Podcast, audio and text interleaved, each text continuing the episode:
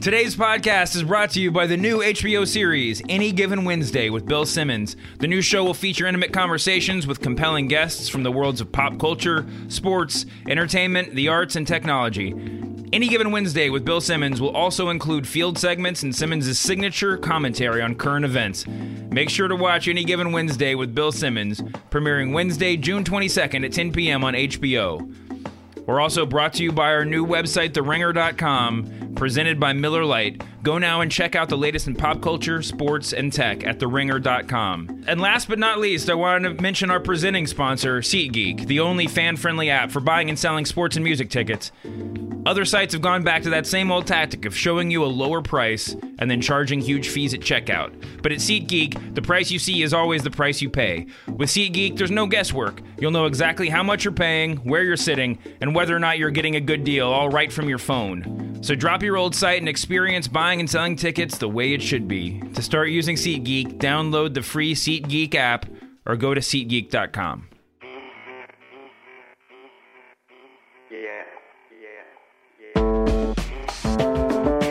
Welcome to the Unnamed Ringer Wrestling Podcast. Next week, after Money in the Bank, the official naming the podcast classic tournament begins. there will be a 16 name bracket.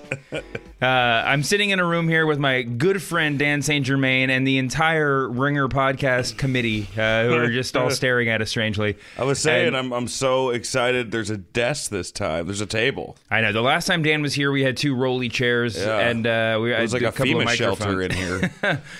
Oh my god, yeah. The the the ringer the ringer podcast team is taking over the world. It's Yeah. a new world order. The um yeah, it's a much better studio now, and uh and we have so many exciting wrestling things to talk about at early Oh, early on this. Tuesday morning. well, we should start out. I just want to start out by saying, like, I got so because. I thought when you said let's watch the first Money in the Bank 2010, Right, I, I thought you meant the whole 2010 pay per view, and but you actually meant the first Money in the Bank match. I mean, just the match, and, and, man, you would have saved us three hours of one of the worst pay per views. Uh, like it was such a bad. The 2010 first Money in the Bank pay per view was so rough. And I, I'm not one of these guys who shits on like wrestling all the time. No, but it I was it was it was really bad. So, I mean, for for anybody that doesn't understand, we've been going back with I've been going back with my guests and watching some sort of flashback match or show every every week in preparation to have some little side discussion and and I was like, well, Money in the Bank is coming up. Let's watch the first Money in the Bank and just just did 2010 because it was the first pay per view. Yeah. And then you really undersold it. At some point over the weekend, I just texted you and I was like, sorry, buddy, I screwed up. We should really have watched the 2005 Money in the Bank match at WrestleMania. and then I felt really terrible. So I watched both as well. It was rough. That one was. I mean. That it was almost like you see that pay per view and you're like, oh, I get what CM Punk was talking about. Yeah. Like that's what the Like whole what the what the pipe bomb was in, re- in reaction to. It was that pay per view. Yeah. Yeah, I mean, there, it's funny because there's there. It's easy to ha- you could like turn that on and like you know clean up your apartment and it wouldn't seem that bad. You know, Right. At any given like the difference between bad wrestling and good wrestling is about ten percent. Yeah. But uh, but yeah, the the bad like if you just sit down and make yourself watch it, you're just your eyes start bleeding after a while. It was it was really tough. That was a tough pay per view to watch. I mean, it was it was like right right before C- like his the main event was Cena versus Sheamus. Can we talk? Should we talk about this now or no? Yeah, just go right in, man. Uh, Cena versus Sheamus in a steel cage match.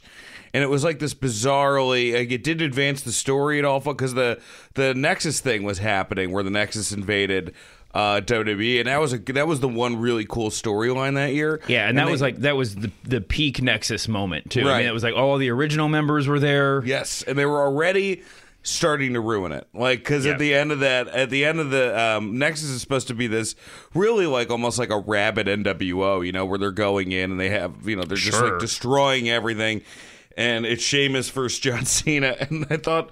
The funniest thing about it was there's this, supposed to be this like intense, rabid anarchy group, and then they get there and they totally respect the authority of the referee. Yeah, this is after they've just like you know choked out ring announcers. Can I can I say something about that? Like that's I, I was watching Raw this week, watching that uh, the the tag team match between Del Rio and Owens versus the Lucha Dragons, Yeah. which was very like uh, like like like quietly very very good match. Yeah. But the reason I've always said that Del Rio is one of my favorites because when when the camera's on it, when he doesn't need to be in the moment, he's always in the moment. Right? Yeah, I mean, just like the camera's on the like he's he has the guy in a in a submission hold, the camera's on the guy, and and Del Rio is still just like doing all the hand gestures and stuff. Kevin Owens is better at him than that. Kevin Owens might be the most, despite looking like a like a chubby guy. Yeah. he's the most naturally gifted professional wrestler I think in our lifetimes because Yeah. thi- this goes to what you were saying. There was a moment where Del Rio was out of the ring. He got not. He, he was he was prone on the floor. He was about to get counted out, and as you know, they were like fighting for their to keep their spots in the Money in the Bank match. And Kevin Owens, who going by the rules that have been established, you know, at least by proxy over the course of the years, could just have gone over at any point and helped Del Rio up and like dusted off his back and helped him back into the ring. But he spent the first like eight counts of the ten count outside the ring, just like frantically screaming at him, like, "Hey, you're gonna get us! You're gonna get us thrown out!" and then he walks, runs over at the last minute and tosses him in, and it, it, he was violating the rule, the, like like the hypothetical rules that are set forward. But he's so good at doing it that it made the moment a hundred times more compelling. But what- what, you're talking about, I to- I I remember watching that and having the same sinking feeling in my stomach. Is that like they don't. The people doing this, the wrestlers, and God love them, they were all like 23 at the time, or they Yeah. were very, very fresh. They didn't understand why they were ignoring the or why they were they were uh, like following the referees right? They were just Right. told to go out there and do this one thing. They did it. They went through the motions and they kind of went through the motions with a with an extra sheen of like gruff heel shtick or whatever. Yeah, yeah. but like you gotta i mean like it's and, and and some guys spend 20 years in the business and never figure it out but kevin owens has it figured out. You can do inane things. All you have to do is commit to it and act the right way and it's and it can be really great. Yeah, well, I think with that, with that, and you know, like people who you know, you go back and it was just bad storytelling with the Nexus. Were like, like So because when they when they first, I remember how cool it was when they first debuted and they destroyed the ring and they like left scene in the middle of it. You're like, wow, this is in a lot of ways cooler than the NWO because you're like, you don't even know what these guys are gonna do. But then to have a rep like because basically they're trying to like use wire cutters to get into the match with Cena and Sheamus and have a referee just take those not wire cutters uh chain bolt Bolt cutters. cutter sorry. Or the referee take it and them just like seven guys with this tiny referee and they're just like what? What are you doing? And then the referee just just goes away without them physically assaulting this guy. You're like well now we've completely lost respect for them as a credible opponent for Cena now that like a referee's pushing him around you know Yeah, it's very weird. It's like if you've gone to the extent, if you've gone to the, if you've gone to the difficulty to get bolt cutters, you think you might kind of be at just like you're you're in like fuck you mode, right? Yeah, like it right, doesn't exactly. matter who attacks you Yeah. or who gets in your way. That's it. That, that, that's a really good point. and you can't bring bolt cutters on a plane like so they had to get to that city go to a Ace Hardware store grab the bolt You don't cutters think the WWE tour bus just pulls off at like at like Home Depot on the way to the arena so they can get their ladders and No, no, trash Nexus cans had, they had to, yeah, no, they had to rent a car. Oh, right, they're in their to- own yeah, vehicle. Yeah, they, they have their own bus. They're not allowed, storyline purposes, to even use WWE's uh, hardware. Um, we should we, like we let's circle back around Yeah, to this. That- my- no, I totally. I, I'm I'm happy to talk still- about like I'm still smarting over watching the whole three hours. Yeah, it was that was really rough. I apologize. Um, listen, the the uh, I mean, I just got done watching Raw. I was up late. This is Tuesday morning. Recording this for people who are listening. I was up late with the Ringer crew watching the basketball game last night, and then Yeah. uh, fell asleep watching Raw afterwards, and woke up and, and started cramming it in. Uh, the, the rest of it in this morning. I. Man, maybe it was because I was kind of speeding through it. I really enjoyed Raw this week. I thought it was a Yeah, really I mean, effective go home I, show. It was definitely, uh, you know, not as much uh, like going up the ladder and grabbing the suitcases last week. Yeah, no, there were no Which I think promo. There were no interview segments that just began with five people sitting on top of ladders. Yeah, yeah. No, I liked the. um I mean, I liked. I mean, I don't know. Do you want to go through it beat by beat? Well, uh, not t- entirely beat by beat, but let's. Uh-huh. But the thing, I mean, I'll, I'll mention a few things, and you tell me what you think. Number one, it was probably one night only, but Corporate Kane was back. I mean, there, I don't think anything could have excited me more. It's kind of fun that they're doing like GMs. Yes. Every week, GMs of, of GM past. J- uh, do you think we're going to see John Laurinaitis? Are we, is Johnny Ace going to make? I hope comeback? so. I, I wish. Is Jack Tunney dead? Jack Tunney is dead. Ah, Well, that was the one I was really looking forward to. There- I mean, but he Jack Tunney's whole thing was that he was the son of another Tunney, right? J- um, uh, yeah. What was his name? What was his dad's name? Anyway, Who do I want to see? Um, what's his name? The guy, uh, I'm just saying there could be other Tunnies around that could that Jack Would, Tunney Jr. yeah. Yeah, Brian Jack Tunney Jr. That's who I want. He's like, I, I feel like, well, we have like Yeah, multi John, John, Tunney was his dad. we have multi generational wrestlers. We should have multi generational I mean, GMs. Steph, Steph and Shane are Steph and Shane. not that they haven't not that they haven't earned it with their lives, but they're I mean, but they're uh, yeah. So yeah, I mean, so so Jack Tunney probably won't be there. Mick Foley could always make a Mick comeback. Foley's definitely going to be one of the guys who Um, comes. Well, then we Ric had Flair has a, re- a weirdly tor- I mean, has spent a long time, or I mean, a very significant period of time in a in a managerial role at WWE. and only gave it up so he could fight the Undertaker at WrestleMania. See that 18. that's how to make a storyline work. You know, Yeah. like all these guys should want to be punching other guys in the face, and and if and if you're ready to end a storyline, let like let that be the option. Well, William Regal is so like so because I watched the neck uh, neck NXT, NXT pay per view. Oh, that we should talk about that. I totally Man, that was to an touch awesome. on that. That, was week. such an awesome pay per view. But William Regal is so good as a GM. He's so good. Yeah. And and to watch like and, and it shows you like you don't have to have this evil authority figure to make really good wrestling. He's just a GM and he totally sells the product like when they have um when they had what's his name walking at the end, the guy who was in TNA. Oh, uh, uh, Roode, Roode, Roode. walks into that room at the end, and you're like, "Oh, what is going on?" It's the suspense, and it's not just Regal being evil; like he's also a member of the audience. Yeah. Like, what is this guy going So- doing in here too? So I, it's just it shows you like we don't have to do the evil authority figure Yeah. every time. There can be a different type of authority figure. I, I I agree.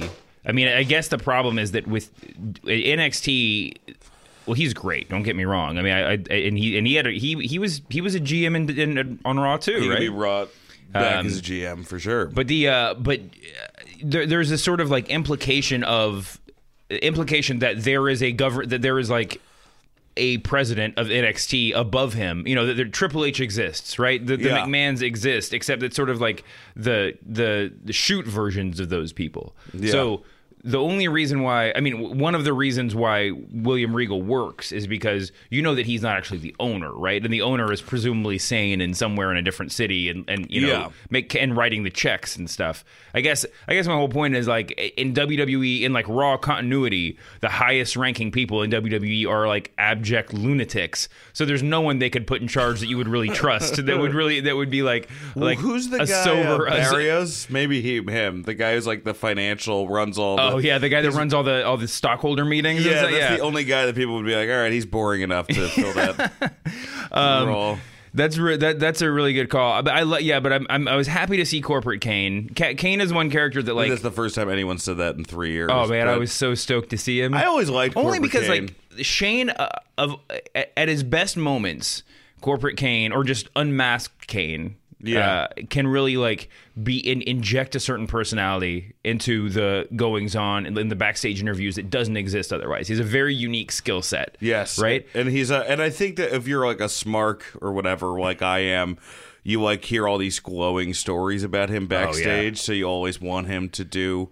And you know, I I think libertarianism is bullshit, and I still like the guy. so you know, Um, yeah. No, but I think that what's that that like specifically Shane and Stephanie needed they need someone to play off of. yeah, You could, there were moments when, there was a moment right when Kane walked in. I think you, Stephanie had a couple of just like like there were a couple of different looks Stephanie gave where she like validated my opinion that she is the best actor employed by WWE. Like she has she's some, the best? She has some very she is very natural. Like it and w- with some of the stuff she Yeah. you know about about seventy five percent of the time. Just very, very natural and compelling. Um, Yeah, she's- but she's and great. Shane Shane is getting his groove back. Shane, Shane, like for the first couple of months, was very awkward. You know, when he first made his comeback, he was just trip, like tripping all over his lines.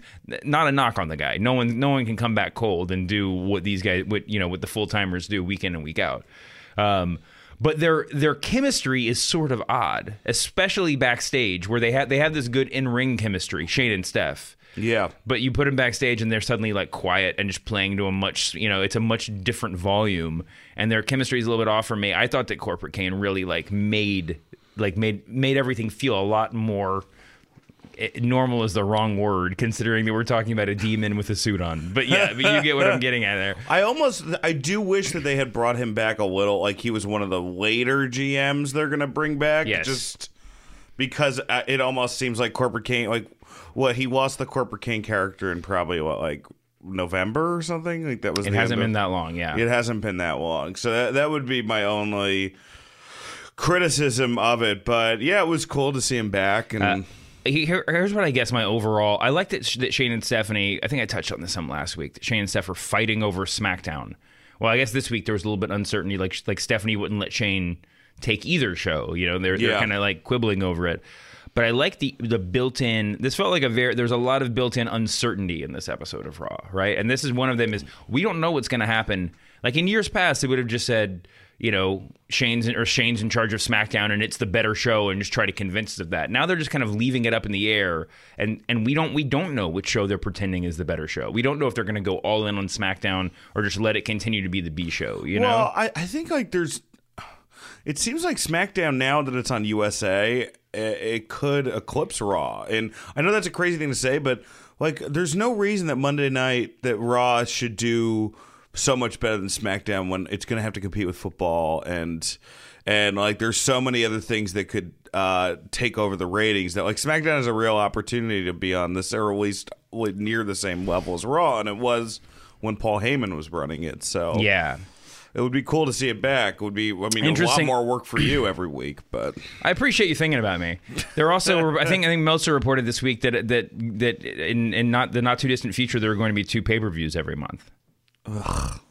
Yeah. See now It's now enough. now you see how I feel. it's The, uh, enough. Come on, guys. We we need to make stuff special. Yeah, it's true. I mean, need it's to make stuff special. that this is the re- it's the really weird ex- like, it's it's the it's the furthest it's the furthest reach of the brand split the part that really doesn't need to happen. You know, it, it it's just not like bothers me. Like, and I know you can't go back to squash matches, but like Cesaro over Sami Zayn should be a bigger deal. well. Then it was a good. And that ending was a, that ter- ending. I mean, I know that, and we've seen Ambrose Jericho a couple of times in years past, but the finish to that match, that main event match last Yeah. night, was like a, a cool pay per view finish spot that they could have saved for some point in the future. Like, not only are we seeing pay per view matches, Yeah. and, and don't get me wrong, I love, I, I kind of like, I really perked up when that happened on on Raw.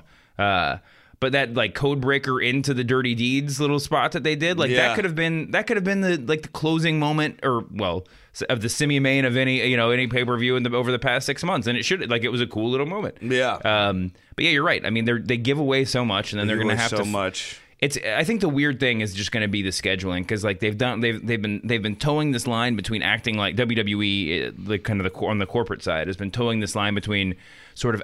Uh, pu- putting up the a front of like trying of like getting all these new WWE subscriber, I mean network subscribers, and and sort of expanding the fan base and all this sort of stuff. But really, at the end of the day, it's just a lot of consolidation of the hardest of hardcore fans. Yeah. right. I mean, the only people who are going to be uh, the only people who are going to be super interested in watching three hours like on a pay-per-view weekend three hours on sunday three hours on monday two hours on tuesday Or people all who live drink Mountain Dew Or- Code Red for breakfast. are the but- people who are listening to this podcast so shut the fuck up dan st Germain.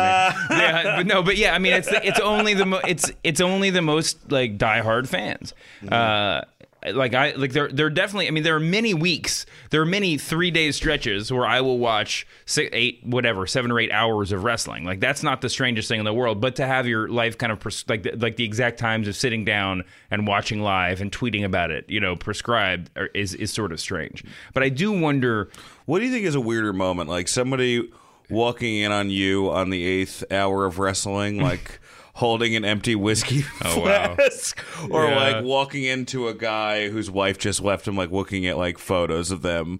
what do you think is a more like unsettling? I was wondering how creepy that was going to get on the back end. See, I didn't go totally like True Detective or something like that. This, I think this I brought it up last. Yeah. my reference bank is low, guys. Um, no, I mean there've definitely been some times when I would when I had long weekends of wrestling where it was just sort of like, you know, I would like just say goodbye to my friends on a Thursday or a Friday or whatever. Check in with like, John Pierre Lafitte. Yeah, tell my roommate not to bother like coming home for a couple days. Uh, Don't come home. it's just she can go like I like you know it's fine if you want to come home, but like I'm gonna be I'm, it's probably the the it's gonna be an ugly scene in the living room. It's gonna look like some like Cheetos triage unit going on. She's like, you're watching the same in your house over and over Yeah. again. Um, so, but so I guess just conceptually, before we get too far away from this, is it? Let's just say you, you Dan Saint Germain, the the pinnacle of the of the fairly serious fan, Yeah, but yeah. but not the guy who's going to watch. say uh, not ev- totally, but yeah. But you're not going to watch that. You're not going to just instinctively watch Sunday, Monday, Tuesday in a row of live live wrestling. I can't. So do you if you if it's down between if somebody calls you on Sunday night and they say, "Hey, we got to have dinner this week, important thing." Monday or Tuesday you pick. Do you pick you, which, which night do you go out on? Which night do you skip wrestling? I mean, right now Tuesday, but like No, but once once it's once it's a live show that presumably is the end of the wrestling I got to see how the draft goes. But Oh, you care about the talent. yeah, I care about the talent. Probably, honestly, and this is like because I like Stephanie's a character better than Shane, but probably maybe the one that Stephanie's not on, just because then it won't have the evil authority figure, and not every single Certain storyline yeah. will have her plugged in it. But I, I, I don't know. I mean, like it took me a while to watch uh, NXT, and then without a doubt, the most fun I had all week watching wrestling was watching the NXT pay per view. So. It just it takes a while for something to be for people to get into something. I agree. I think my, I, mean, I guess what I'm thinking about on a deeper level is like when I write a column after a pay per view. I'll be writing one. I'll be writing my pr- a preview to Money in Well, the Bank know this I weekend on read the or write, so ringer.com. yeah. and I'll be writing some sort of recap next week. Um, the ringer.com is uh, the lovely website that, that I'm sure everybody knows that I that I work for. But the um, Mm-hmm. But yeah, when I write my, I, I you know, the, the pay per view will happen on a Sunday. I, w- I I have to wait and watch Raw because who knows what's going to change. You know, like I can't, I'm not going to put up a big essay on Monday afternoon and then have everything I wrote be ne- be negated by what happened Monday night. So I wait That's- till I wait till after Raw to Yeah, write you're right, anything. yeah. Now I'm waiting till after SmackDown, but we- assumingly assume, assuming that something interesting might happen because it's live. I think that if it was if it was up to me, I'd have to watch SmackDown just because it's it's it's a It'll continuation recap. of the live storyline. Yeah, and it'll recap Raw. But who knows? Because for so, for so long now, SmackDown's just felt like house show Tuesdays. It's a it's been a very it's sometimes a very very good house show. But yeah, you're absolutely right. Uh, you mentioned the NXT uh, the end takeover the end show that happened this week. So great, right? Oh my gosh, let's talk about it. Uh, it was it was really good. I again I missed that. I think because of basketball. It's really working for a sports and pop culture website. You end up with a lot of social obligations that involve like watching basketball, which is you know I'm, I'm a lot of huge basketball a lot of fan. Not so going outside for the masked man. Oh yeah, I have not I've not been outside in three the light of weeks since I moved to. Los Angeles. No, you might be able to tell by my it's it's hard it's hard to believe it with like my, my mahogany tan, but uh, I've been inside for a You long look time. Persian now. It's crazy. I know a lot has changed since I moved to California, guys. Um, so is there? I mean, I, I don't. I don't know how ba- how far back you want to go on this uh, on this card. I'll just run through the results and you jump Right. in. I if saw- I there's saw most anything. of it. Uh, did you see Tye Dillinger versus Cien Almas?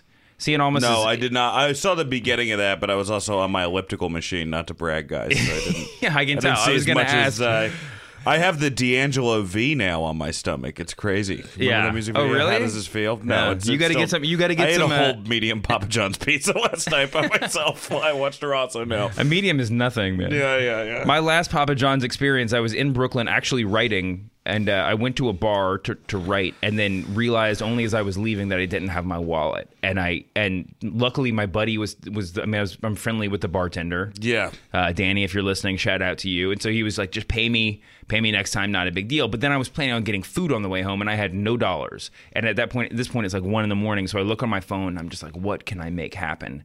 And I didn't want to wait for Seamless or for anything like that to show up. So I just looked for Seamless pickup, and the only thing that I could find was a Papa John's that was like only just a mere two blocks out of the way. Yeah. The And so I just ordered than this is myself. Christmas music playing in the background. I know it's totally there's Ma- Mannheim Steamroller was blaring on my iPod, but the uh, but the yeah no Ed I, I walked home and got the pizza and I've never walked faster than to get that back to my room because once you smell it it's like crack man I Oh, just can't so good.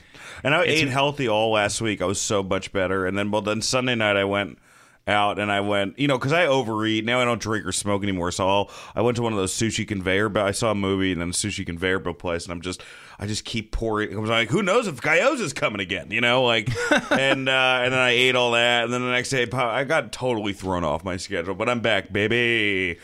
I don't know how this really got back in. you're back I'm it back doesn't sound much like you're back you ate a pizza two you had a days pizza like row. 12 Two- hours ago I know, but I'm back. I'm back. I'm back. You know, right. I'm like a stockbroker who has like a meth habit on the weekends. okay. Yeah. That's uh yeah, I know so many of those people. Um Cien Almas is uh was La Sombra in, in Mexico. He's a he's Yeah. a really good like Let me get second or third neck. generation place, but he's like he's a, a second or third generation star. He's he's very good. It'd be, it'll be interesting to see if I remember correctly, he was one of the one of the several Mexican wrestlers that was signed with a lot of fanfare, uh, and he's just recently been repackaged, and this might be this might be the look for him. Um, yeah, I mean, I, Tye Dillinger is going to be the the he's I think he's going to get in better and better shape and get weirder and weirder hair and just continue jobbing in NXT for the rest of his life. But I but he's he's you don't uh, want to be the guy who jobs in the first match of a NXT. I'm not sure. I'm not. I think of all the places in the history of wrestling to be, NXT in Orlando is not a bad place. I No. think. I think if Tye Dillinger never got called up, and he very well may get called up, but I think if he never did, uh, he would he would continue to be employed by them for like 15 more years. I, I hope it's the Heath Slater thing for you know anybody. Yeah. I mean, Heath wouldn't you, if Slater's you're not going if you're gonna be Heath Slater, wouldn't you rather be Tye Dillinger? Wouldn't, or wouldn't you rather be Heath Slater who just gets to live in Orlando and not spend all of his life on the road? I don't know. You're Yeah, a, you're a comic. be- Maybe you like being on the road. I, at times, it really just depends on the weekend, you know. Yeah. Um, because uh, you know, if you have a good week, it's like the greatest. If you're on the road and you have like a good weekend, Yeah. you know, you if you're single, you meet like you get like a weekend girlfriend. You know what I mean? sure. Like it's not just like a one night stand. You this like is my dream. Go like golfing, like mini golfing. You're like, what is this right now? And then it ends. It's a perfect relationship. It ends in like three days, and then you you're going out on the eat. It's it's a fun time. But if you're you know. I mean, if you're in Fort Lauderdale or doing the Hard Rock or something, you want to, you know, put a gun in your mouth. It just, it just depends on what, where you're at. You know? The yeah, I mean, I guess I, I always have this like weird anxiety that every time I go somewhere, I'm gonna miss the awesomest weekend in the city that I'm living in. Yeah, that's a weird You anxiety. Don't, you don't have that. You're not just like, what if what if everybody goes out? What if all my friends hang out in L.A. and it's? I the don't best? have many friends, so no. yeah, I'm yeah, just, no, me neither. me neither. In L.A., I don't know what I'm freaking out about. I mean, I go, you know, like I go out with like two people usually. Like I went out with a friend two nights ago, and then I don't like. I'm not a big. Par- I don't drink anymore, so I'm not a big party guy anymore. Yeah. So, I mean, so yeah, I don't. Not, not as much. Not as much. I'm not as nervous anymore. Um, I, I guess I used to be. In college, I was. You know, I was like, oh my god, you know, we, we that was the vodka Gatorade party. You missed it. that, yeah, that, was would have been that would have been terrible. Um, yeah, way man, Red Bull really changed the game. Um, the the It was like when Dylan went electric. I'm trying really hard to get back to NXT here. The revival against American Alpha that that was sort of a weird, rev- like the revival got the got the belts back. Um, yeah, I, th- I actually kind of like that. do you think Um, it's because they're going to be trading wins, or do you think it's because it always has to be in the in the in the equation like her American Alpha about to get called up? Maybe. I mean, I, I, I, it seemed like who's the guy who was, uh, and I always blank on his name, but the, I mean, the ending of the match was the coolest. That new tag team, and then the dude who used to manage the uh, Road Warriors, right? Oh, yeah. that was he looked so cool. Paul That- Ellering, yeah. Paul Ellering. Sorry, that image of him like. Kind of dressed like whenever Ben Kingsley's a bad guy, you know, he's got like the black turtleneck, the the cool suit, and then the two guys who were matching right aside. It and he didn't say anything. Yeah. I was like, this is this reminded me. And I, I mean, it's not the same thing, but like when Lesnar came in and just like destroyed everyone in the ring, it kind of had that feel. Paul Ellering may be the only rest. I mean, the only wrestling manager in our lifetimes who hasn't just like who who has kept the mystique up. Just Who basically because yeah. he quit. I mean, he Who doesn't disappeared. look like he should be like sitting in a car dealership? Well, he doesn't look like that, and he also didn't do the thing where like the Road Warriors left, and he just stuck around for another year managing like you know like uh, whoever dangerous Danny Spivey or something like Yeah. that. You know, like he he he kind of like he was with the Road Warriors, or he was just out doing whatever he does. I like do those think He, guys. I'm sure. I'm sure it's a very. I'm sure everyone knows this answer, but what do you think Paul Ellering's day job is? I don't know because he's definitely not getting paid prob like a living salary, and and I don't know how much these guys make. All right. I found a What Culture article entitled from one day ago entitled 10 Things You Didn't Know About Paul Ellering. Oh my god. I can't believe there's 10. Uh, we'll see about this. Let's see. He set number 10, he set a deadlift power or a deadlift world record. Well, I knew that. No, I'm just joking. Yeah, he was a serious lifter. He was a buddy of the Road Warriors before he got injured. I remember if that, if I remember correctly, and uh, Yeah. and that's how he became their manager. So he could have been yeah. So number nine, he started out as a wrestler but retired uh, after a knee injury. It's crazy though the thing about the knee injuries because in, in that day and age, that's when like football players and basketball players would get the career-ending knee injuries and then become wrestlers because the wrestling was the thing you could do with like Yeah. you know with like half of a ligament. Not Um, anymore. Uh, he was the Road Warriors manager in more ways than one. Oh yeah, so you talked about uh, um, you talk, you talked about Paul Heyman and Brock Lesnar. The, the one thing he actually has in common with Paul Ellering is that they were legit managers. They were shoot managers of, Oh, their, of their kayfabe talent. Yeah, I mean it's unclear how tied in uh, Heyman is, but he's clearly more involved in, in Brock Lesnar's Well, it's life so crazy just how screen. wrestling is real. You know, like like hearing those stories about how Paul Bearer used to take of Undertaker's travel. Too. Yeah. Oh, yeah. It's so strange how that's real. And it, the funny thing is, it does. Like, I remember I wrote this in one of my first pieces when I was writing about Hawk of the Road Warriors. That the most important thing that Paul Ellering provides in kayfabe terms is the answer to this, like the one, like just the kind of the kind of uh, tricky questions that are just kind of dancing around the edge of your brain. It's not. It's not just Yeah. like why do you hit him with that chair, but like the the more interesting questions, like do the Road Warriors have a checking account? You know, like you just don't. Thank, but the character of Paul Ellering is like you know he solves that problem. How many Delta miles has Hawk earned? exactly. My dad actually saw Animal on a plane one time. The um, number seven. Oh, uh, I, I saw Chris Jericho's dad on the plane one time. We talked. did you know? Do you recognize him? No, he saw. I was. I was. I was in uh, coach uh, on using my Boingo and uh, watching uh, old Jericho and Austin promos, and he came up to me and he goes, No. you know, I'm Chris Jericho's," uh, and I didn't know he was like a big time New York Ranger. Oh yeah, he's a, he's a famous dude. he's a famous dude, and we just talked for a while. It was like the nicest guy ever. That's so great. I can't believe that he's actually that he walk that he walks up introducing himself as Chris Jericho's dad. Yeah, I think he's he looked seemed genuinely proud. And then I brought up Fozzy, and he got less proud, but he was really proud of the It's like, rest. that's a bunch of bullshit. That band. Just he should stick to what he's good at. He's like, yeah. Uh, then he becomes like, yeah, the one of the dads from Friday Night Lights or something. The Fo- Fozzy is a really great lane for Jericho though, because in like whenever they started the band, like within a couple of years, they were just automatically one of the five best hardcore bands or heavy metal bands in the country. Were they? no, not but but Do I as have far to as start shilling for Fozzy no, now? I just I'm mean that gonna- like that, like the market, like the like the audience. I mean, whatever the the heavy metal in pop culture just evaporated. So as long Yeah. as they're like, as long as they have the backing of a of a semi famous person who's like their lead singer, I mean, I think it's. they're I, doing all these big festivals and stuff. Like I they- get. I, you know what it is? I think if you're like an old heavy metal guy, you're like, all right, yeah, I'll just. I really love wrestling, so I'll have this guy open for me, so I can talk I'm saying, wrestling. and the wrestling heavy metal me lane is about great. My, you know, like Triple H just got an award. Oh, he just got an award from like Lemmy, like Yeah. the Lemmy Endurance. I don't know. Award, I don't know what. There's a Lemmy- they Lemmy award? a Lemmy award after him that he got at like a, a metal festival in uh, Europe or something. That was the big wrestling news this week. I'm sorry, I did. I totally missed that. Oh, you missed that? Wait, I'm gonna, news. I'm gonna keep going through these Ellering Okay, facts. sorry, he was in the first War Games match. I don't think that counts as a surprising fact. I mean, he's, No. he was in WWE during the Attitude Era. Okay, what culture? You're Mm-hmm. very you're living up to you're living up to all my expectations. Oh. Okay, number five, he's stock market savvy. Uh, let's see. Oh, there we go. Maybe that's.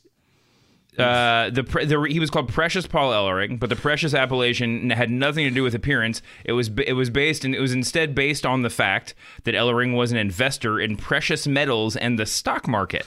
Precious metal sounds like a real Alex Jones thing to get Yeah, that's in. really really strange. Also, for like a stock market savvy for pro wrestling, just means you know a guy at E Trade and you haven't lost all your money. Well, this was way before E Trade. He carried a he carried that rolled up newspaper to the ring because that's where his stock info was coming from.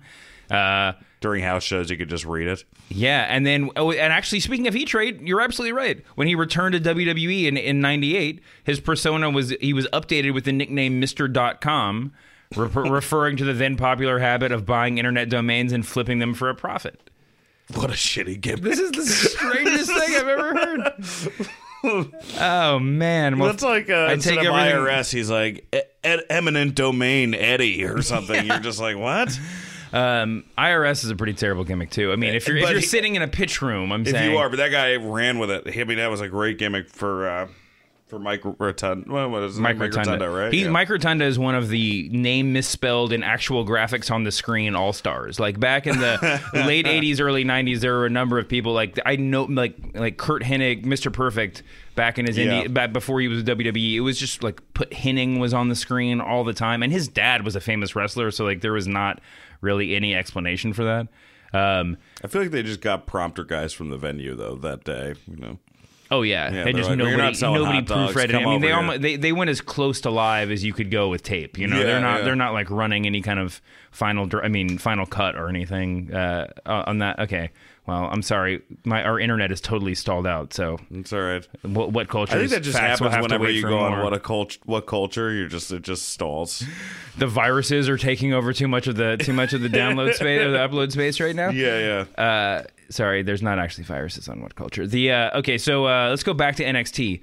Shinsuke Yeah. Nakamura. ver- Uh, d- Is Nagamura? He's the greatest ever, right? I mean, that guy Yes. is the most fun person to watch. the the reason that you know that Nakamura is great is because of the number of people online and in real life who are willing to admit that they never actually watched him before he got signed by WWE. Yeah. Normally, if, if they had just signed Okada or something like that who's like very very good too, Yeah. everybody would keep pretending that they watch New Japan all the time. Yeah, yeah. The great thing about Nakamura is everybody's totally happy to be like, dude, I did not understand how good he was going to be. You know, like so good. He's, really really great. And, and I, I mean, he's the only person like you know when I tweet, I like to have some spin on it, but I just tweeted King of So- Strong Style. Like I didn't even like put it. I just like tweeted his like that's like t- tweeting the People's Champion. You know, Yeah, like, I- exactly. that's how good he is.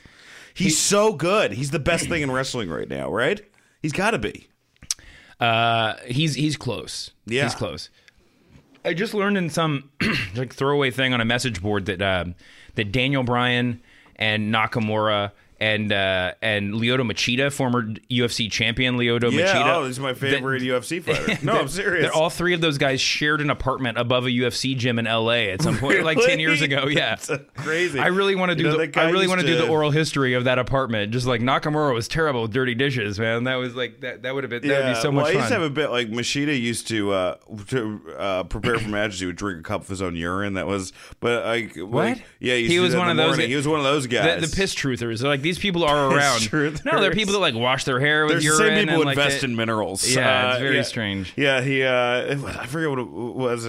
He was, but I was uh, basically the bit was like that only works if you're the best fighter ever. You can't be like a me. Like you can't have like a. Like you can't be like, what's your record? Uh, oh, I'm 50-50, but I still drink piss. No, it's it's definitely you definitely have to be uh you have to have, you got to be like bully proof. yeah, exactly. Um, but yeah, that I mean that match is really good. Aries is another one who's funny because about whether or not he'll ever make it up to the majors. I'm sure that he will, you know, at least in passing or whatever. But if uh, again, as NXT gets bigger and bigger, it's no it's no slight. If that if your lot in life is to be like a borderline NXT headliner, then like so be it. You know, Well, it really was a weird. The only thing that was a little weird was uh, he worked kind of face in the beginning of the match. Aries? yeah. yeah. I I know I, I I'm I'm with you on this. Um, and you know the other thing is like he's like such a better version of um the Vaudevillains almost. Every time I see Austin 'cause of Aries, the- yeah, 'cause of the he's got the hair. cape and the hair, Yeah. and he doesn't go overboard with it. And then you watch the Vaudevillains, and you're like, oh, you guys are a cartoon. Yeah, yeah, they're they're they're. Thankfully, that the tag team division is vital enough right now that the Vaudevillains don't seem like they're totally botching that.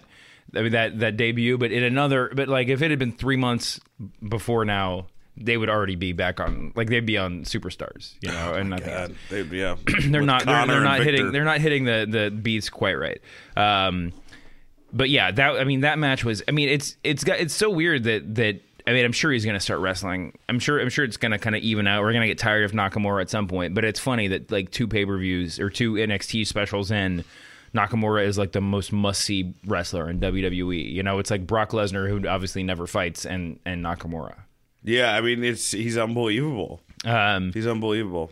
uh, Asuka versus uh, Asuka over Nia Jax, which was a really weird. I mean, again, talking about like playing face, playing heel. Obviously, like Asuka was uh, the the the baby face in peril for this entire match. But is, how I have I haven't seen a big man small man match or small lady match work that well in a long time. yeah, I mean, it's it's a real. Uh, I was, it's.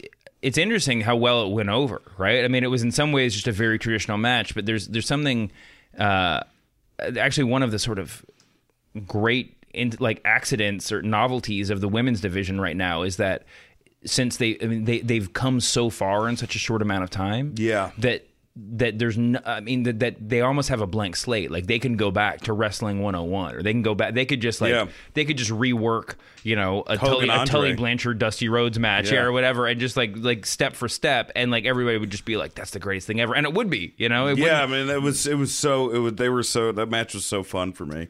Yeah, it was. It, I thought that was really good, and the and and uh, to have Asuka like get the win. I mean, and still, I mean, like I, I just assumed about halfway through that match that that Nia Jax was going to win, and that was it, and like we're gonna just like get ready for the rematch. But they they booked it really well. Now this can stretch out longer and longer if they want. The, it reminded me of the Princess Bride when uh, Cary Elwes or whatever. Like, Harry tried- Elwes, I just watched it last week. Oh really? Yeah. He's like trying to make Andre tap out, you know, the whole time. That's Oh, yeah. what it reminded. I, I really enjoyed the match. So Um, that was a great Andre the Giant performance. Such a weird movie. I apparently he would make people like watch it all the time. That's yeah, what I heard. Like people That's got. I have heard that too. He was very when he came back from making it, he would just like grab people, like grab people basically, you know, just kind of jovially by the back of the neck and make them. He would watch it like thirty times a day. I guess that's not possible, but The Drink his wine. it's a weird movie. I mean, I, I loved the movie as a kid, and I just watched it. I'm just in an Airbnb since I just moved to LA, and so I'm just like, there's no television, so I'm just watching. Just to have noise in the apartment, and I'm just watching movies from the '80s. you Yeah. know, just kind of nonstop. Because if you get more, if you get into the 2000s, I feel like if I want to watch them, I should sit down and watch them. You know, like it's you kind of making a choice. But there's like Eddie Murphy nonstop. I watch Adventures. Forty eight hours. Yeah, oh yeah. Adventures in Babysitting was shockingly good. It's good background music. Yeah. Um, but yeah, The Princess Bride, I remember I was watching it and I'm just like, this was not like an indie film. Like, this was a real film. Yeah. And it was, it must have been fairly popular at the time. I remember like every, every kid I knew liked it at the time, at least like a year later when it came out on VHS. I remember my parents, bro. It was one of those videos. They're like, "All right, sit down. You're gonna like this movie," and they were right. Yeah. It was really, really good. I wonder if there were just a lot. I, I guess I was wondering why there weren't more things like The Princess Bride, but there probably were. There's terrible versions of it. Like, Can I- can they, they were really bad at, at ripping things off in the 80s. Well, Or I think like depending. you know, never ending story is like almost like uh, I like it, but it's it's a little poor man's Princess Bride.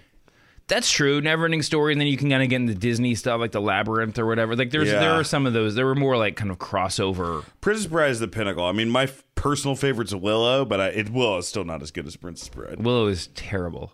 Willow Willow Willow is trash. This is my hot take of the week. Um, uh, and then the most the- it's in the top five though. Top five.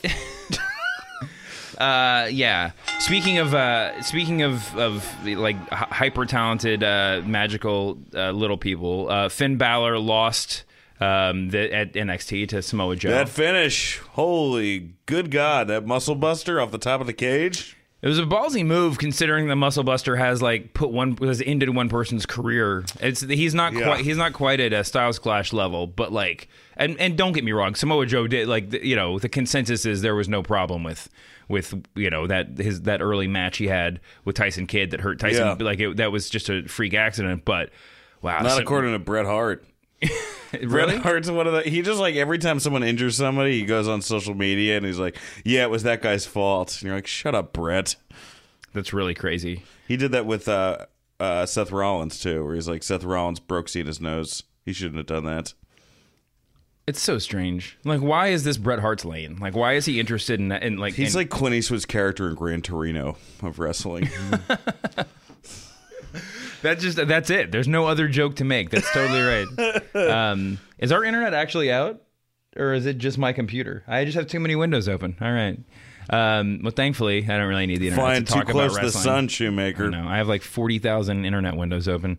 Um, uh, that's that Samoa Joe Finn Balor match was really really good. Do you Great match. Do you think that we're uh, it, it was it was one of the few. I feel so weird overhyping. I feel like I feel like I risk overhyping NXT every time I talk about them Yeah, because I think a lot of it does have to do with the arena that they ran at, the arena or the, the the venues that they run and the quality of the film. It's just a little, you know, it's significantly different. Well, significantly is a weird word, but it's different than than what we're used to seeing on Raw or on the pay per views. That the cage match felt so much more intimate and immediate and vital. It felt like like a 1989 NWA cage match in a certain Yeah. way, you know. But maybe that was just the setting. It was the film. I don't know. But that match just felt so much just like you know. I've talked five million times about the Freebirds and the Von Erichs. and that I mean that's that's not the the filming wasn't the same. I mean the film, you know, if you go back if you watch those Freebirds that that famous Kerry Von Erich Ric Flair cage match where the where the Von Erichs turn, I mean where the Freebirds mm-hmm. turn on the Von, on on the Von Erichs. I mean, it looks like there's a Zapruder film. You know, it's just like the camera's like 45 yards away and it's grainy as hell and whatever. And, Yeah. that, and that's part of why it looks so real because it's like, man, someone's getting murdered. I think in the background, I can't quite tell. But the I think there's some stylistic things they do in the beginning, like they did the spotlight on Joe and Balor Ugh. in the beginning, and it's all dark. It almost looks like somebody's about to sing cabaret or Yeah. something, but It it, does- looks it looks cool. It Like, They set it up. They set themselves up for success. the uh, NXT. you know I, you know that I hate Finn Balor's entrance, his pay per view or his big show entrance. That one. Yeah, it's just too it's it's it's two degrees to community theater. That's what I that's what I always say. It's just so it's just a little bit too much. It's like when you go to the Jekyll and Hyde restaurant. in New York. Exactly. I like no one listening to this has any frame of reference with it, but like, you can imagine it's exactly what it sounds like. Um, but anyway, yeah. So that I mean that was a great card. Did you watch the Breaking Ground special that came on after they aired afterwards? No, I didn't see that. I'm gonna I'm gonna make you watch that, and we'll either discuss it on a future show or or you know over some soda pops at some point in the not too distant future. But it was really really cool. It was very it was like a I think it was the sort of the the launch for season two of Breaking Ground or sort of like whatever Yeah. that is. There was a great the the greatest moment though. It's well worth watching for anybody that wants to see it. But it's kind of the the last six months of NXT are all sort of crammed into this one thing and it shows Nakamura making his making his like debut at uh, WrestleMania weekend. First of all, it has him and Triple H walking around the arena before the show with Triple H just sort of like telling him his ideas and them communicating. When like I think there's Uh, How was how good is his English? it wasn't on the show. I don't know if they're kayfabing it. He does use a translator, like when he's doing interviews and stuff. Really? Yeah, so I don't know. This is like the Yao Ming thing, where he just like uses a translator because he's just like a, a little bit socially Great awkward and just yeah, yeah. exactly.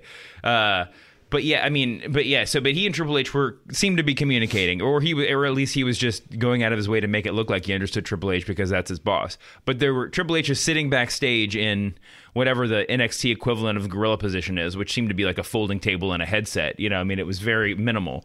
Um, but he, he was there. He was sitting back there when Nakamura came out for the first time, and I was, you know, I was there in the audience. It was an insane moment. That music, I mean, I listen to his theme and AJ Styles' mm. theme, like legit, just I, can't- think they're good. I can't believe we had some question about whether or not you were a crazy wrestling fan earlier on this podcast. when in fact you're listening, you're like listening to wrestlers' theme songs I on the listen to- treadmill. well, I listen to. I was I do war. I, I write for not safe with Nikki Glaser, but I also do warm up for our live shows. And beforehand, I listen to AJ Styles' theme music to just like to get yourself yeah, going. no, to like. You're like Bill But Simmons. they don't want you're like. Bill Simmons' son who walks into every room doing the AJ Styles intro. Now this is really great. Um, but yeah, the the greatest moment of that breaking ground was Triple H sitting backstage watching Nakamura came out. Come, he watches Nakamura come out, and then he like turns to like like the cameraman or whoever's you know, next to him, and he's just like, "Well, I guess, I guess if they're holy shitting his intro music, that's a good sign," you know. And, it was just great. I love holy shitting being used as like He's an apparently verb. a really funny guy off stage. That's Triple H? I've heard from people who have worked for him. yeah. I don't know if he's like. There's a couple guys who are like, like, like legit funny. Like Batista. I think Jericho's legit funny. Like you know, outside of it, you know, there's a couple guys who are. But I hear Triple H is like really yeah, in Jer- conversations. Jericho was. I think I think I said this before when we interviewed him on Cheap Heat. Like, didn't seem like he was an incredibly good guy. I'm not saying he was like a jerk or anything, but like Yeah. he, he was doing a press tour. Like you could tell he would rather be. He would rather have been Guy home. does a lot of. He's like God does a lot of stuff. Yeah, uh, but like he wasn't. that- There wasn't. It wasn't like Rosenberg texted him and he was like, "Hell yeah, I'll do your podcast." Like he was there as part of doing like a media blitz. Right, right, right. It wasn't the happiest day of his life, I'm sure. But man, but he was incredibly like just on and funny, despite being like. I mean, yeah, he- he's like a legit funny guy. Yeah. And maybe I'm nervous because I made a Fozzy joke and I'm afraid he's going to beat me up. Oh, he's gonna come beat the shit out of you but strangle me with a scarf. Um, you know, uh, okay. So is is there anything else that we need to touch on? I mean, that was the NXT was really good. Now, I guess there's only one thing left to do, and that's make our picks for Money in the Bank. Can I just before we start talk about Cesaro's intro of Jericho, which he called him like an idiot from Moronville. It was like the lamest thing, and I love Cesaro, but that was like the it was like when in Naked Gun 2 when he goes, "Hello, Mister Poopy Pants," but it was like a legit version of that. It was like crazy. There is the Dan. Yeah, Dan is not reading off of any kind of like script here. That was actually that was just a straight up the Naked Gun reference off the top of his head. Um, yeah, I told that. was- That's exactly right. It was so lame. Cesaro needs to. he okay, shouldn't be doing comedy. well, we talked about uh, we we we watched that 2005 money, the first ever Money in the Bank match, uh, which was at WrestleMania. Uh, in WrestleMania 2005, which is WrestleMania 21. Good match. Right? Perfectly set up Edge, Edge is like a monster heel because they recreated WrestleMania 20, that moment, you know, where Benoit, you know, Benoit, uh, who's, you know, wrestling Selena. Uh, Yeah. I was joking, but he was like going a up. terrible joke. He was sorry, that was terrible. Uh, RIP. But he was going up. Uh, he was going up the ladder, and it was almost like that WrestleMania 20 where everyone's rooting for Benoit, and then Edge just comes in, hits him with a chair, and then grabs the. Like you set it up, like this isn't the doing stu- like death defying stun edge. This is like I'm just a dirty player in the game. Yeah, I think there were people that were making. uh, If not, then I was just saying it out loud to people. But the Daniel Bryan, Chris Benoit parallel again. Let's not get into the Chris Benoit craziness, Right. But like tragedy. But the uh, but but the Uh, um, uh, Daniel Bryan, by all accounts, way better husband. yeah, as far everything that I, everything that I've heard, you know, some rumors backstage. It seems like he's an actual nice guy. He, he actually is the nicest guy in the world. But the uh, and Brie is like. I mean, I think people just only know about her from. I think I think Total Divas fulfills everybody's just sort of vague expectations of her. She's actually the, one of the sweetest people. I've only met her a couple times, but like, Yeah. you know, she's she knows Rosenberg pretty well, and, and Rosenberg, for all of his pomp, is like one of the sweetest human beings, and o- is only friends with truly sweet people. But Yeah. um, anyway, the uh, uh, what was I talking about? Oh, the um, that 2005 match. There, oh, there, there was a, there was a lot of parallels between Chris Benoit and Daniel Bryan right at that period because they both had their giant shining moment at WrestleMania, and then a year later were in a, were lost or were not lost. Uh, were in ladder matches. Yeah, you could say for lost. whatever. Huh? But yeah, no, it does. It they, they definitely Daniel Bryan the- lost by winning. That's true. that He did- title he, match He, did, he did win.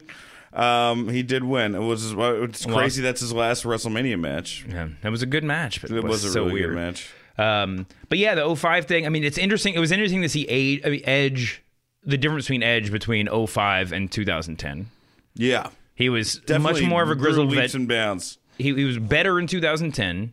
Uh, was clearly on a different workout regimen in 2010. He, he looked he, he was not on the same he was not he was not working out with the same level of uh No. of supplements and intensity I as think he people was forget how good Edge was because Seth Rollins is almost a better version of Edge in a lot of That's ways. a hot take. Uh, yes, I want to ca- cause internet internet controversy, but I I mean that's just my personal opinion. Edge was a better Edge was a better natural heel than I think he or anybody employed by WWE quite fi- quite realized Yeah. at the time. I mean, and that's it's, I'm not that's that's not, I'm not knocking him. He was he was going he was headlining against Cena for for 18 years. You know, like it wasn't like it was any sort of mystery. well, it was like the But- whole thing with him hooking up with uh, Lita.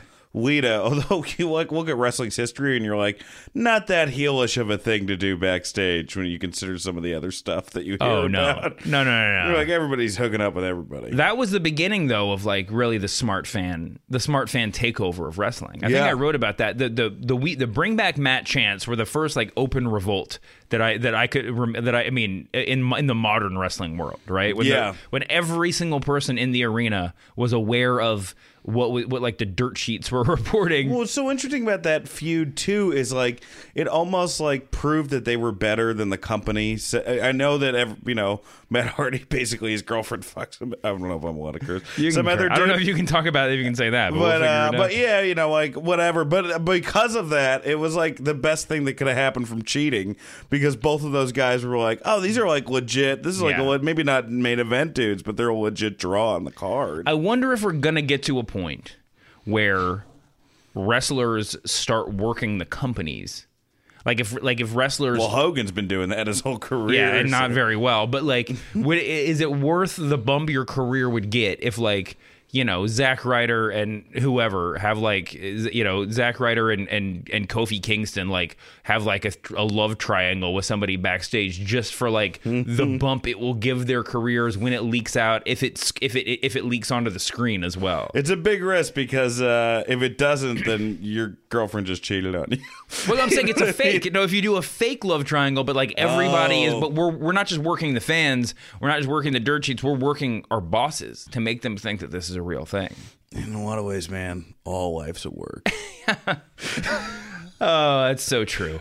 um, yeah. Uh, the, so so let's run through. I mean, is there, we'll run through this and, and touch back on those old Money in the Banks as we get to the match. I think one of the biggest standout moments for me, one of the biggest standout things from from Raw this week was oh I mentioned the uncertainty angle. We don't know where Shane and Steph are going to go. It's crazy that Ambrose kind of took precedence over Reigns and Rollins, and that and, I mean he he was the last Yeah. man standing in the in the Ambrose Asylum. Or is that what it's called? The Yeah. uh, that that segment, and then Paige winning against Charlotte. It was sort of like a what the fuck moment.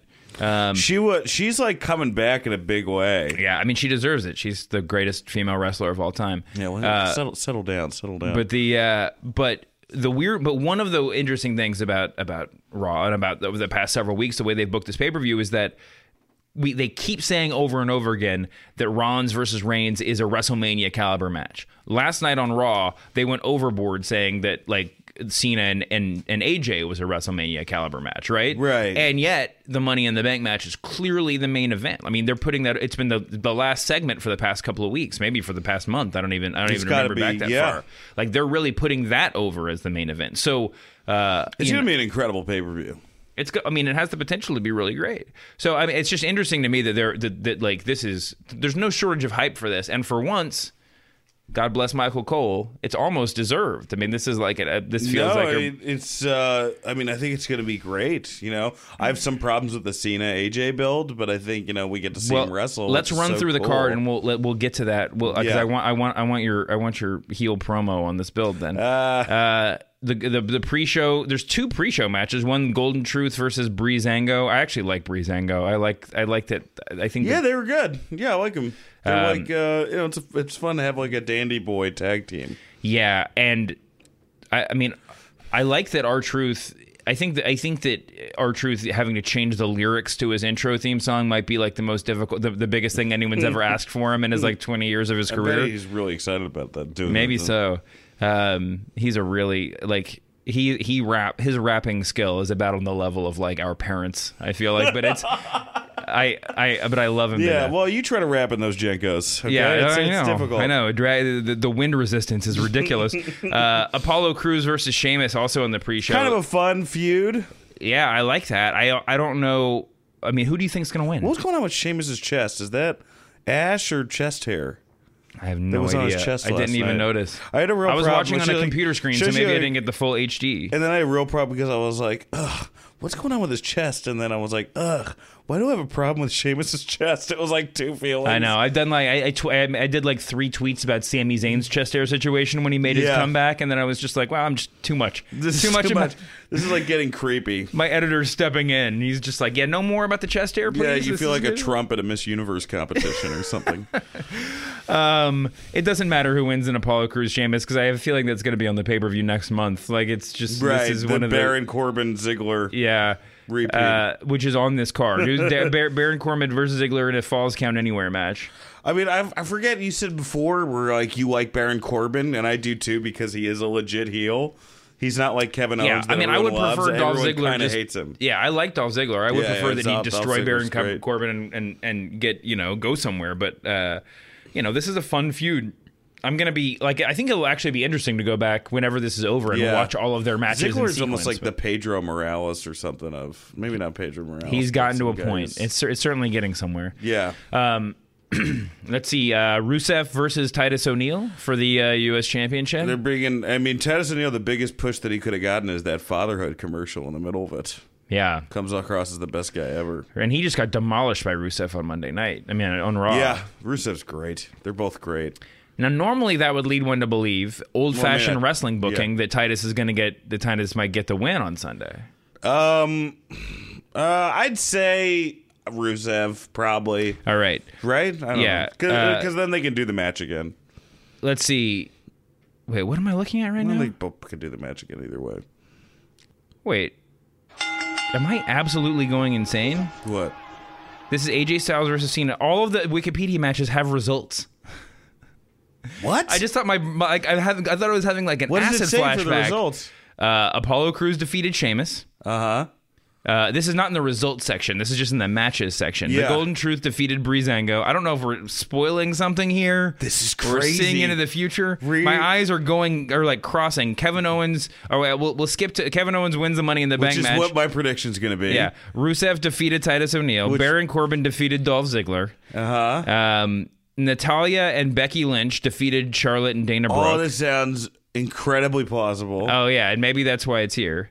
Um, the tag team match we have. I'm, I'm going to let you pick this. Uh, the Club, New Day, uh, Enzo and Cass, and the Vaudevillains. I think here's the thing: is I think New Day just because they want to beat the Paul London Kendrick record. Um, incorrect. The Club wins this match according to Oh. Wikipedia. Well, that would be my Now we already know the answer. Actually, I think you're probably right. Um, although uh, that was a, that was a kind of a fun four way promo that they had on Monday night. Big Cass is Big Cass is a very strange talker. He's very good at talking as half of this tag team, but like I don't think he's a good. No, he's they, not that anywhere. was so stupid. They tried to give him a push immediately. You know. yeah, well, you know, Enzo got hurt. Um, I had some friends texting me this weekend about how Enzo is a future champion, and I that was so great. yeah. I mean, I, it, it's weird that that isn't a surprise. Like if you My text me friend's that getting into wrestler, ago- wrestling because of Enzo. Really? He saw Enzo's promo and he's like, "This guy's the best." Yeah, it's really really impressive. The uh, uh, Kevin Owens Money in the Bank ladder. Kevin Owens is the winner. I think that the only I would have said Owens, except that Dean Ambrose, the way that he stood was standing over they Rollins and Reigns. hold on- Ambrose in their back pocket as a Royal Rumble winner. If Listen, they don't I- have anyone else, like because Ambrose. I mean, if I, I give him some like criticism for because sometimes in the ring and stuff like that, it's like, but like he gets like when he gets legitimate monster face pops when booked correctly. the biggest problem with the Money in the Bank briefcase at this point, and Yeah. I'll talk about this more next week, is that it, every single pay per view that you watch after the Money in the Bank pay per, and including the Money in the Bank pay per view, Yeah. you're you're you're fantasy booking them run that that person running into the main event. yeah,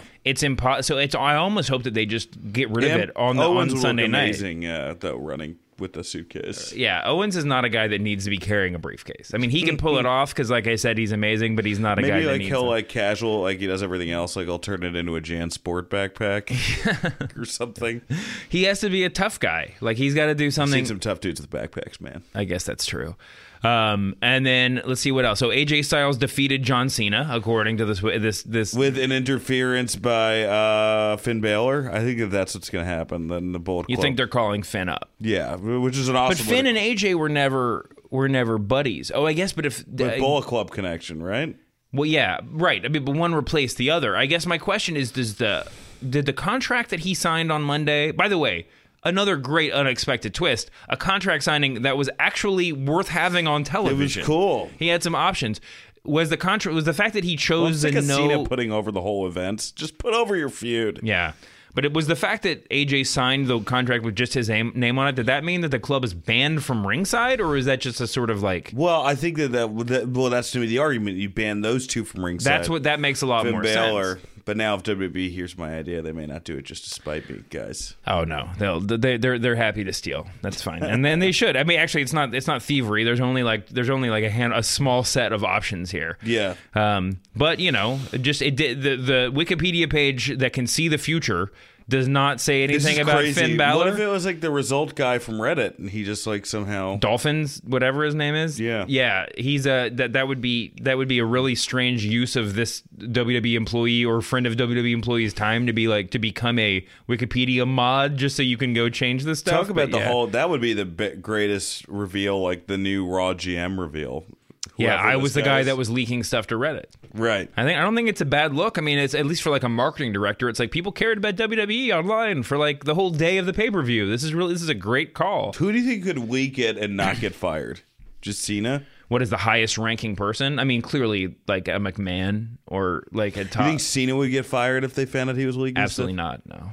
And that's the They would only, have- I would- think that's the only person. I don't even know if he would get formally suspended because most of their suspensions, their fines seem to be public relations measures. You know, just like Yeah. we're gonna like the Titus O'Neil thing was more of like a we're setting a precedent that you can't do this sort of thing on TV, se- sending a message to the other guys in the back.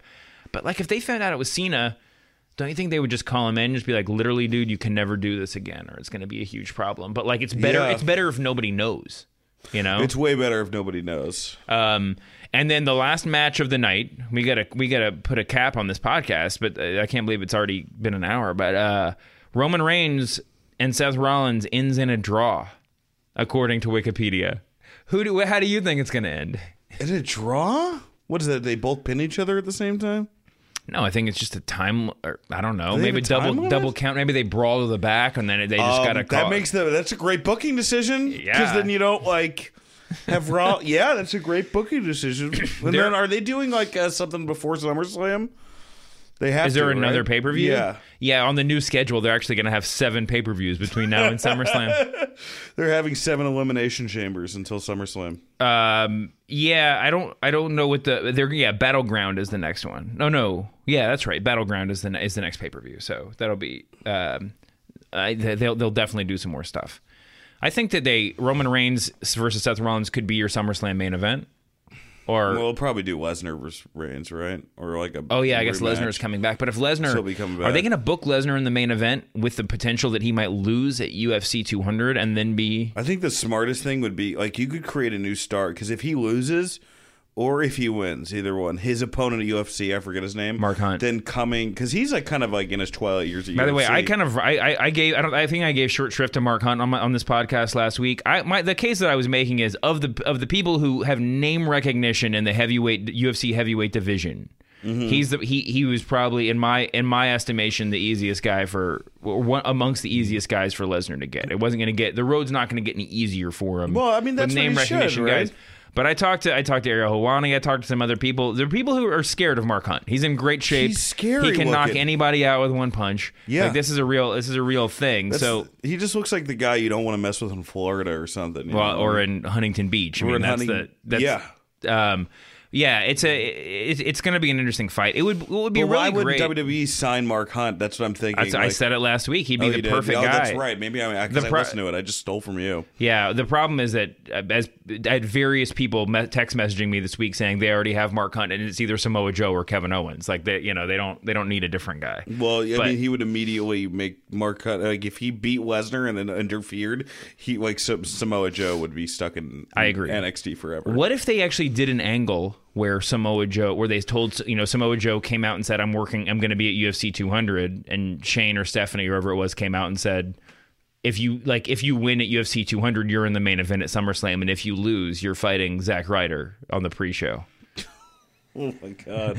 Like they're not that, but like they could, they could like they could actually do like a choose your own adventure where his victory or loss at UFC ha- It has could a be. I mean, they have to like. That's the thing. If he, it's a weird thing where if he wins, he has to go over, but if he loses, he has to lose, right? Because Vince can't have him lose, at UFC and they then can lose the main event. at rehabili- SummerSlam, because then it shows rehabilitating Brock Lesnar is is about the easiest task in the world, but you can't do it in the short in the amount of time between 200 and SummerSlam. So No. yeah, it'll be a very interesting. It'll be an interesting thing. We gotta get. I mean, Heyman and him have to break up again, right? I mean, they did it too. They did it too fast the last time around, but now I feel like I don't know. I don't know. I mean, I could see a Brock Lesnar without Heyman, but like, unless you're actually going to F5 Heyman like through a table five times, I don't know what the. I don't know. from what I hear, Stephanie would have no problem with that. So. Well, Heyman Heyman might have a problem with that. Heyman's, Yeah. Heyman's spine might have a problem with that. Yeah. Um, but yeah. Well, I really appreciate whoever edited the Money in the Bank uh, uh, Wikipedia it's, page. it's so believable that I'm thinking that that's how it ends. well, I think that How is it not on like Bleacher Report yet or something? Well, it might be. I mean, by the time that we actually, I, if if I had the internet, I could tell you all about it. But uh, thankfully, it was on that page before it happened. Um, The I think this is just a my computer is terrible situation. Yeah. Somehow we're gonna have to get by without knowing the last six facts about Paul. El- El- the last six surprising facts about Paul Ellering. Don't Tune in next week yeah. for us we're reading. gonna, we're gonna have so many we're gonna have so many facts left over that next week's show is gonna be just really incredible. Uh, any any, parting thoughts about about Raw, about NXT, about Money I'm in the looking Bank? forward to the pay per view Sunday. Are we doing the live streaming thing on Sunday? I have no idea what we're gonna do on Sunday. Don't don't spoil it for everybody. But we Oh, might I we might be uh, around. okay, cool. Yeah, I, don't, I, I, didn't don't know, that the was a big reveal. Um, no, I, I know. I'm excited for the pay per view, man. I think it's going to be. I think it's Money in the Bank pay per view. I mean, like I still think for my money, the best pay per view was the 2011, like you know, in a long time, one where CM Punk won the Money in the Bank. So I'm. I'm excited about not Money in the Bank, but he beat Cena in Chicago. So Money in the Bank and the, the Money in the Banks over the years, and we saw this in the two five, the 05 that we watched. We saw this in 2010, and it's I think it's every time. The ending is always a little bit of a letdown, you know, because Yeah. they, they always uh, for for a good reason they always slow it down a little bit so you get to enjoy the that last climb up the ladder. But the, when you slow it down, you just as a viewer you're expecting that. Uh, someone's going to come in and do something, and that's why they're going slowly. the last you know? couple has been what Sheamus was a letdown, Randy Orton, which was a letdown. Oh, I'm so sorry. Oh my God, he's Jesus falling asleep Christ. right sorry, now. guys. Jesus Christ. Uh, Randy Orton, which was a. Um, I mean, it ended up being the greatest thing ever because it set up that whole Daniel Bryan run. I really enjoyed it. Yeah, but the win was very strange. Very- like, I think I think I was running for Grantland and put him in like the like zero percent chance of winning. category. Sandow was cool. That was cool when he won, but then that ended up turning into not great for him, I guess. But- the the now the now uh, indie the current indie wrestler Damien Sandow. yeah, there hasn't been. What's your favorite? What do you think your favorite actual Money in the Bank match was? I mean, honestly, that 05 match was really really good. It was really good. The fact that I mean, just to see them. I told you I wanted to watch the first one specifically because I wanted to hear Michael Cole trying to explain Money in the Bank, but it was King, and, or was Michael Cole there too in 05?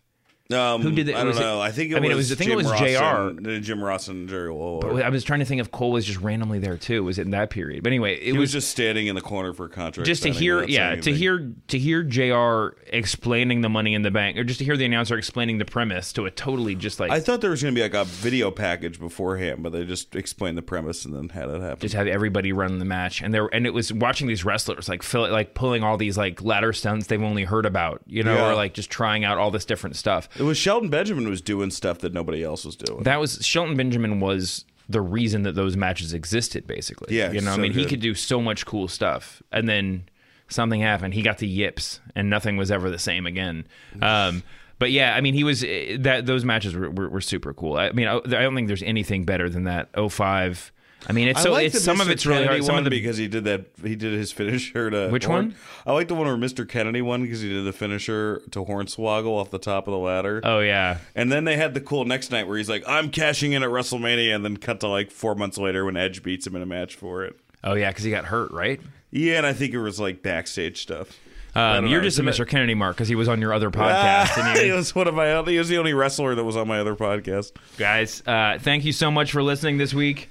Uh, Money in the Bank this weekend. It's gonna be. It's gonna. It might, Thank you for it- having me. Th- Thank you for coming. It was we'll fun. we'll watch it together on or offline, and the uh, and I mean it's going to be you know a WrestleMania level pay per view. That's right. Well, this I don't know if you knew this, but this was a WrestleMania level podcast. Really? This well, this episode. I'm putting myself over. I really appreciate you saying that, man. It felt good to me too. Uh, thanks, uh, thanks to the Ringer for uh, hosting this wonderful thing. And Oh, yeah. uh, and, hey, uh, follow me on Twitter oh, at yeah. DS Germain, and I have a website. I also co- uh, co-host two other podcasts, the Not Safe podcast, Might Friends. On my website, it's all my live dates. I'm, I'm popping myself, and also I'm doing a Randy Savage roast next Tuesday. Is you thinking You know, he that's he's dead, right? Yeah, well, we're just gonna we're bringing out the urn or no, I mean like they do a historical roast for dead people, and Is- we're, they're doing one at Nerd Melt for Randy Savage.